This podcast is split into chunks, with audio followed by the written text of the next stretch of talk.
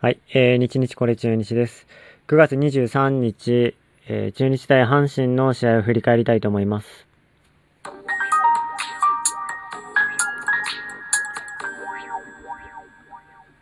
はい、えー、9月23日木曜日祝日ですね。中日はバンテリンドームで阪神タイガースと試合がありました。結果は、えー、3対3の引き分けで終わりました。はい、この試合ですけど、えー、最後の最後ね、ドラマチックな展開が、になってて、ちょっともう何から振り返ろうか、ちょっと盛りだくさんすぎて難しいところあるんですけど、とりあえず9回裏、これあのー、9回裏始まるまで3対、1対3で2点負けてたんですね。で、阪神は守護神、スアレス、あのー、セーブシチュエーションの時、十何回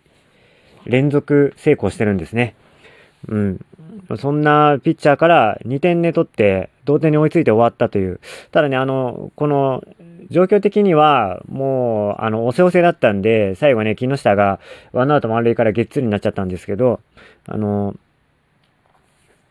サヨナラ勝ちできたんじゃないかぐらいの勢いがあったんですけど、まあ、そこが B クラス、あと中日ドラゴンズって感じですね。今季あの、サヨナラ勝ちが1個もないですね。これで。はい。で、ちょっとまあ、どっから振り返ろうってとこなんですが、まあ、なので9回裏から振り返っていきたいと思います。1対3で、えー、負けて2点リードを許していて、で、打順は1番から、1番強打から始まる打順。で、スアレスがマウンドに立ちました。で、ここで強打がなんとですね、ライト線へツーベース、引っ張ってツーベース打つんですね。あのね、強打がね、やっぱ、すごい。えー、2打数2安打。で、あと、日は1個デッドボール、もう1個フォアボールかな？があって、全出塁してるはずです、今日。うん、素晴らしいですね。あのー、まあ、ちょっと京田の話しちゃうけど、京田は、あのー、この、今のね、感覚っていうのをずっと掴んどいてほしいんですよね。あの、ちょっと、今のね、この調子がいい時を、本当に、あの、なんだろう、その自分の視界とか、自分のね、その、バットの位置とか、なんかそういったものを全部イメージとして頭の中に取っといて、で、確実に1ミリたがわず再現できるような感じまで、えっと、極めてほしいんですよね。あの、今の状態っていうのが、多分、教団の今に、今にとっては最高の状態だと思うんですけど、これが普通の状態にしてほしいんですよね。そうなるまでちょっと極めてほしいんです。で、あの、この、これからシーズン終わって秋、秋季キャンプとか、あと、オフの後は、春季キャンプ、春のキャンプ、沖縄があると思うんですけど、その時に、ぜひ、あの、違う、新しいことに取り組まないでほしい。あの、本当にこの現状維持っていうのは最高の現状維持なんで、これをね、とことん極めてほしいなと思います。あの、新しいことにね、挑戦して、ものの見事に失敗して、迷惑かけてる、あの、高橋周平がいますんでね。あの、まあ、迷惑かけてるまでは言い過ぎなんですけど、守備でね、めちゃめちゃいい貢献。今日もあの、大山の、えー、三遊間抜けるような当たりをね、飛びついてワンバウンドで、本当に打球の勢いは速かったんだけど、それ飛びついて、すぐね、二塁投げて、一塁投げてっていうので、ゲツー取ったんですよ。あれはね、ピンチ広がってたんで、あれ抜かれてたら。あのノーアウトでね、あの大山に一球もストライク入らずフォアボール出したんで、あの時、笠原がね。あれは素晴らしいプレーでしたね。まあちょっと話飛んでたんだけど、えっ、ー、と、京田は、なので、あのこの現状維持っていうのにとことん努めてほしいなと、個人的には思いますと。で、9回裏は京田がそれでランナー2塁に出てノーアウト2塁。で、ここで2番、どの絵ですよ。どの絵は高松の代わりに出てきてね、途中出場なんですけど、途中出場のどの絵ってなんか調子いいんですね。うん。ここね、ライトへのヒットを打つんですね。一塁三塁にチャンスが広がります。どの絵がね、あの、8回表にエラーしたんですよ。ノーアウトからセカンドゴロだったんだけど、近本のあたりエラーして出しちゃって、そっから結局又吉が2点取られちゃったんですね。うん。なんで、それ、どのようはね、本当にショックを引きずってたと思うんですけど、見事にね、切り替えてライトへ打ってくれました。というので、やっぱ、どの上、どの上にとっても良かったですね。これは、あの、同点に追いついて負けないで終わったんでね。えー、というところ、えー、ノーアウト一塁三塁から、えー、3番大島が、えー、ライトへのタイムリーヒット。これね、あの一塁の大山かな？大山が飛びついて、ライナーでね、引っ張って大島が打ったんで、飛びついて、取ったかと思いきや、取られたかと思いきや、落としたんですね、大山が。なので、あの、どのように変わって加藤翔平がランナー出てたんだけど、一回飛び出し手で落ちたとこわからなくて、一塁に戻ったんですね、ヘッドスライディングで。で、打球は、えー、ライトにね、ちょっと点々点と転がっている感じの中、あの、加藤翔平がね、一塁ベースに手ついたままだったんで、これ二塁アウトになるんじゃなるんじゃないかとか思っちゃったんですけど、あの、二塁はセーフになりました。さすが加藤翔平足早いですね。で、えー、ノーアウトランナー一塁、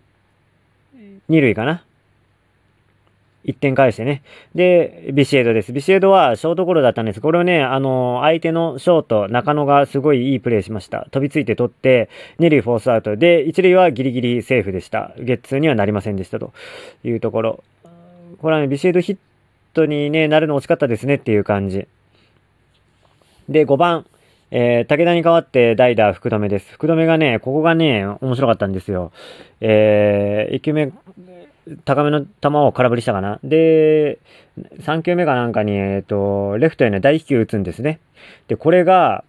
あの、フェンス直撃だったんですけど、えー、レフトのフェンスって、えー、ちょっとあの、物が通れるように、えー、開いてるんです。開いてるっていうか、開くようになってるんですよね。で、だからちょっとその開くようになってるから、隙間があるんですよ。わずかな。そのね、わずかな隙間に、ホールインワンしちゃうんですね。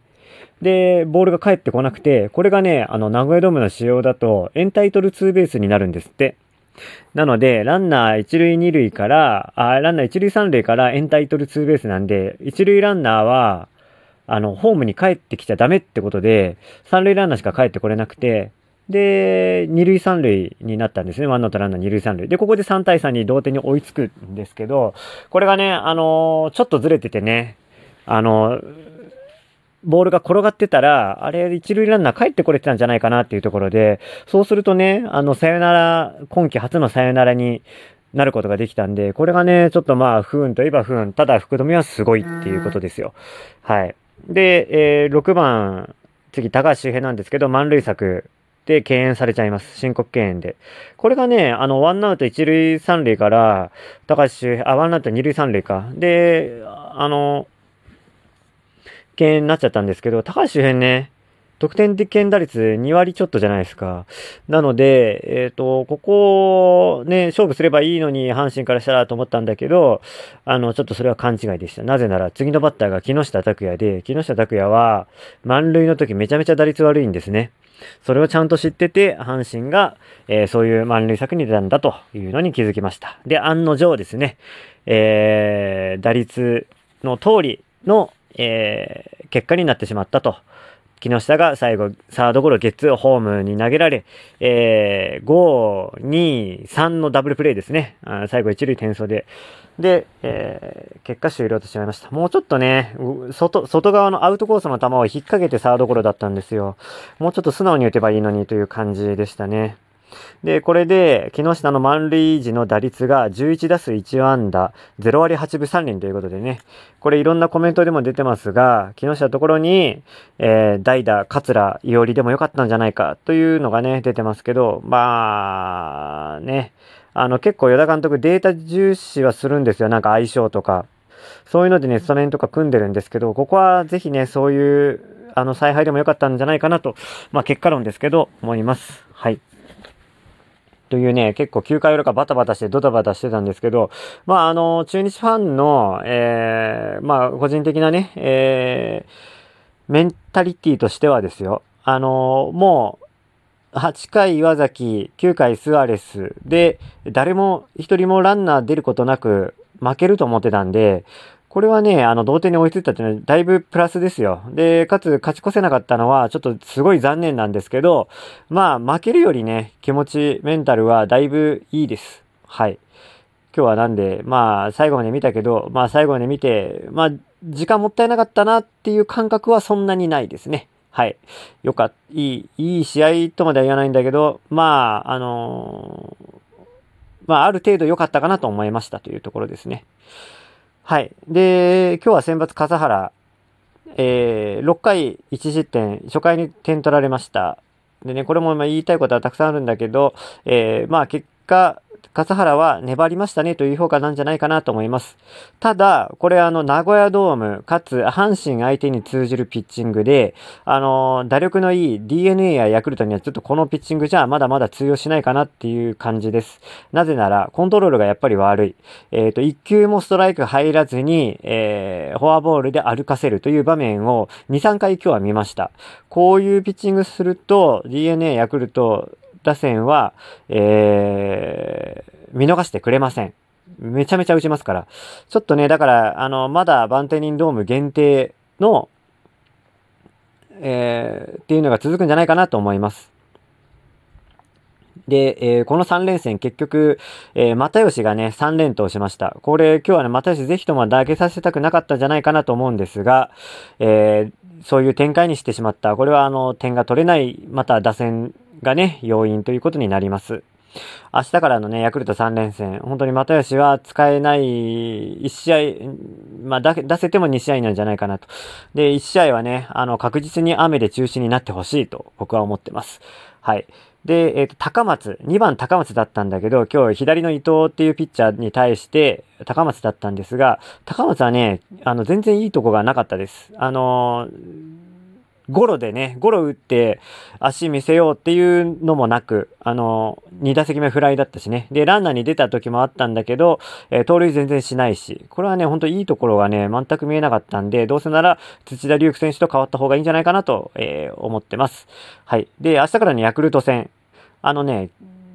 渡辺勝が結構芯に当ててきてるんで、渡辺勝はまだ出した方がいいと思います。で、あと、明日はピッチャー高梨なんで、ここは相性を考えてどの上を出した方がいいと思います。で、あと、ビシエドがね、抱き上がってきたんで、ホームランそろそろ